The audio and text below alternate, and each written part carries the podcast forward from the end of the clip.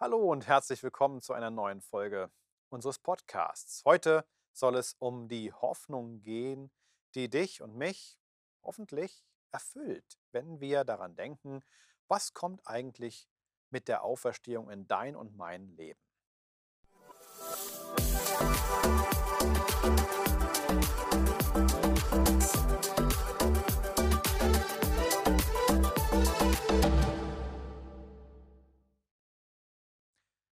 Hoffnung ist etwas ganz Wichtiges. Ja?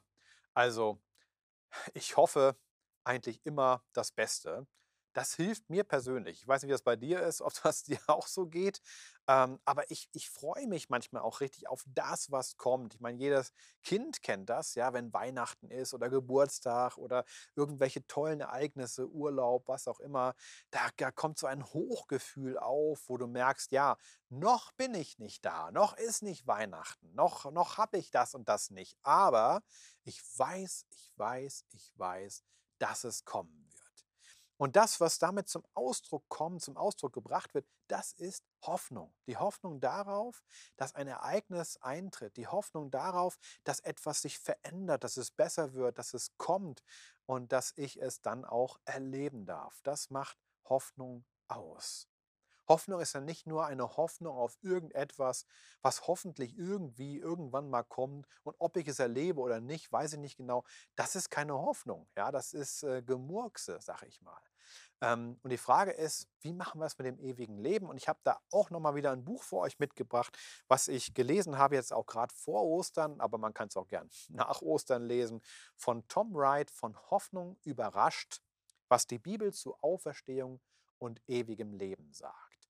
Tom Wright ähm, war ein Bischof in Durham in England, der anglikanischen Kirche. Er ist Professor und einer der großen Kenner der Antike und insbesondere der Welt und der Zeit des ersten Jahrhunderts nach Christus, also gerade die Zeit, in der Jesus Christus auf der Erde unterwegs war, in der die Jünger äh, unterwegs waren, die ersten Kirchen und Gemeinden gegründet wurden und alles so begann. Da kennt er sich super aus und er kann vor allem auch richtig, richtig gut schreiben. Dieses Buch kann ich nur wärmstens empfehlen, weil man es einfach gut lesen kann. Und was mir daran gefällt, ist, es ist auch nicht nur irgendwie theologisch gut und schön und vielleicht auch hier und da herausfordernd.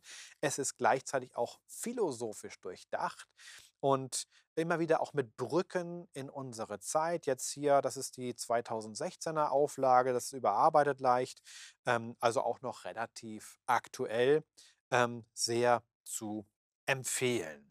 Und er startet damit und sagt, Auferstehung ist eigentlich ein sehr vieldeutiger Begriff.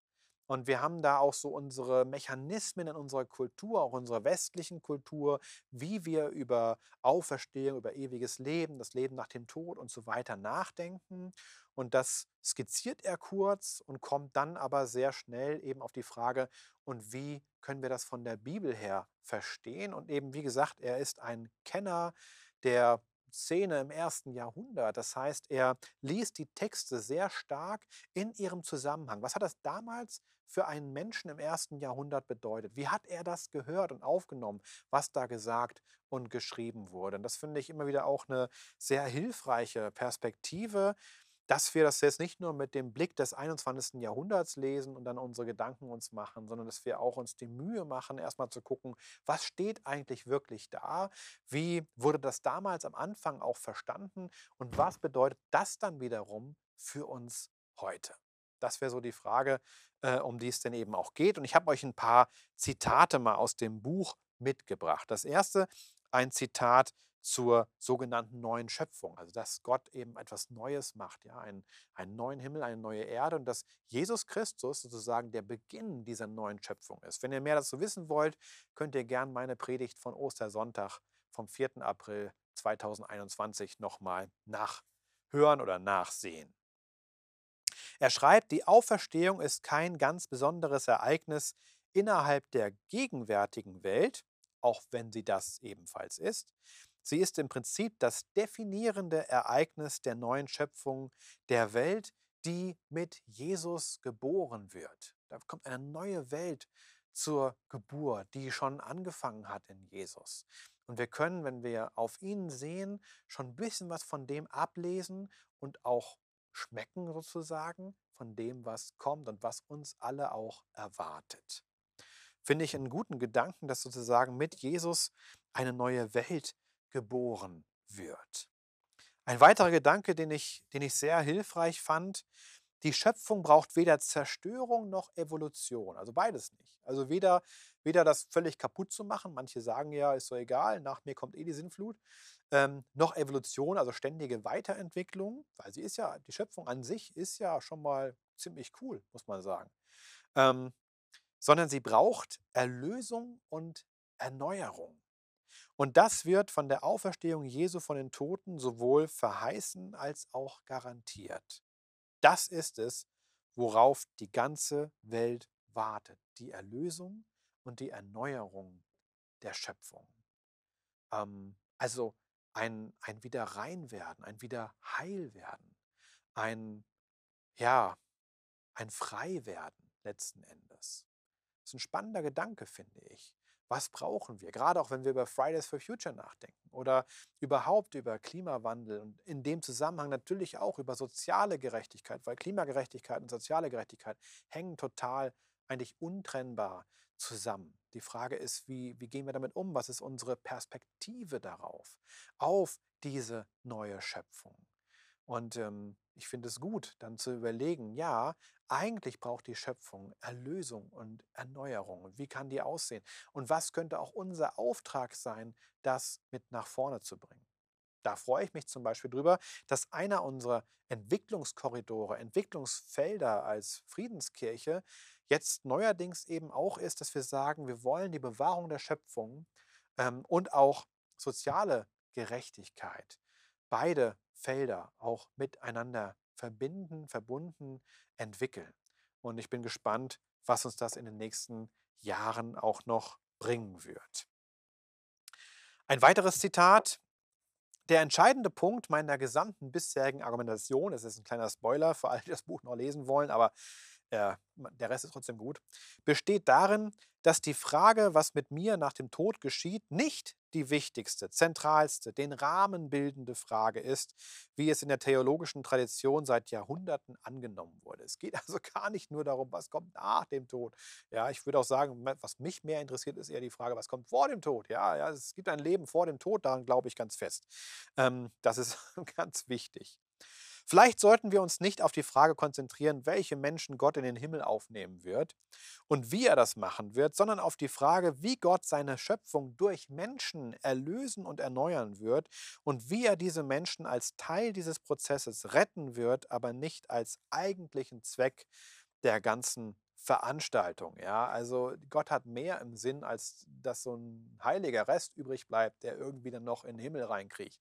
Das kann nicht sein. Ja? Er hat echt mehr im Blick. Er möchte, dass die ganze Schöpfung Erneuerung erfährt, dass es einen neuen Himmel, eine neue Erde gibt. Mehr könnt ihr hier auch nachlesen.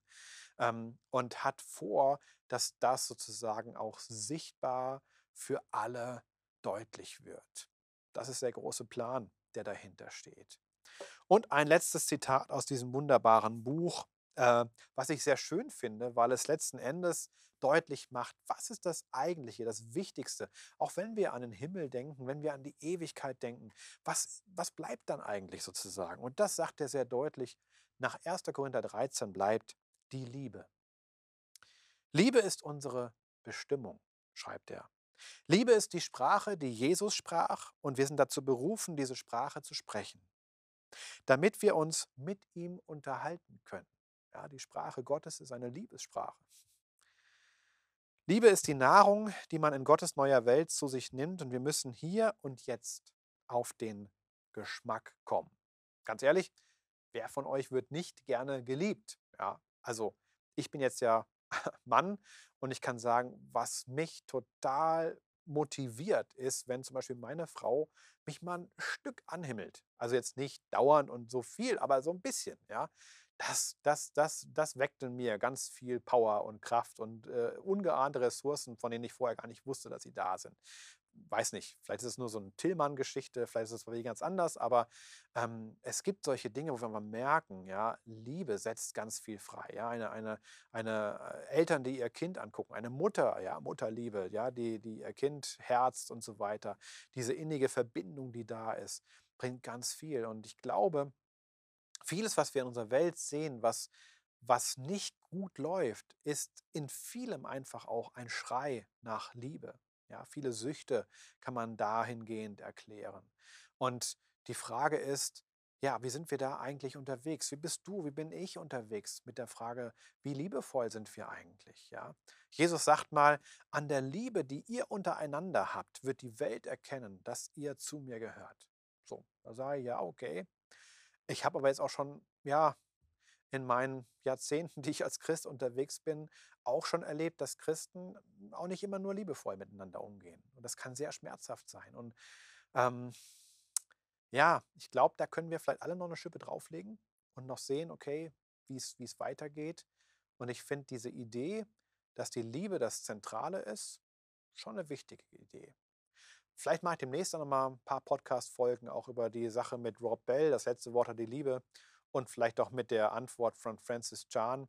Eine sehr spannende Diskussion, die vor ein paar Jahren in Amerika mal ganz viel wachgerüttelt hat. Aber mal gucken, ob ich daraus noch was machen werde. Auf jeden Fall wünsche ich euch, dass ihr euch auf den Himmel freut. Nicht als billige Vertröstung, weil irgendwann wird alles besser, sondern als eine große Vision, eine Hoffnung, die euch jetzt Kraft gibt, in dieser Zeit die Menschen um euch herum zu lieben und ja, die beste Nachricht aller Zeiten, dass Jesus gekommen ist, um Erlösung zu bringen, um Heilung zu bringen, um Befreiung zu bringen, auch unter die Menschen zu bringen. Weil viele wissen das gar nicht. Und viele sind so, ja, so, so unerlöst, wie sie leben. Und äh, ich, ich träume von einer Welt, die erlöst ist, als Ganzes. Das, das gibt mir Kraft. Euch wünsche ich ganz viel Segen und Freude beim Nachsinnen über diese Frage und hoffentlich auch ganz viele praktische Konsequenzen. Bis bald. Tschüss.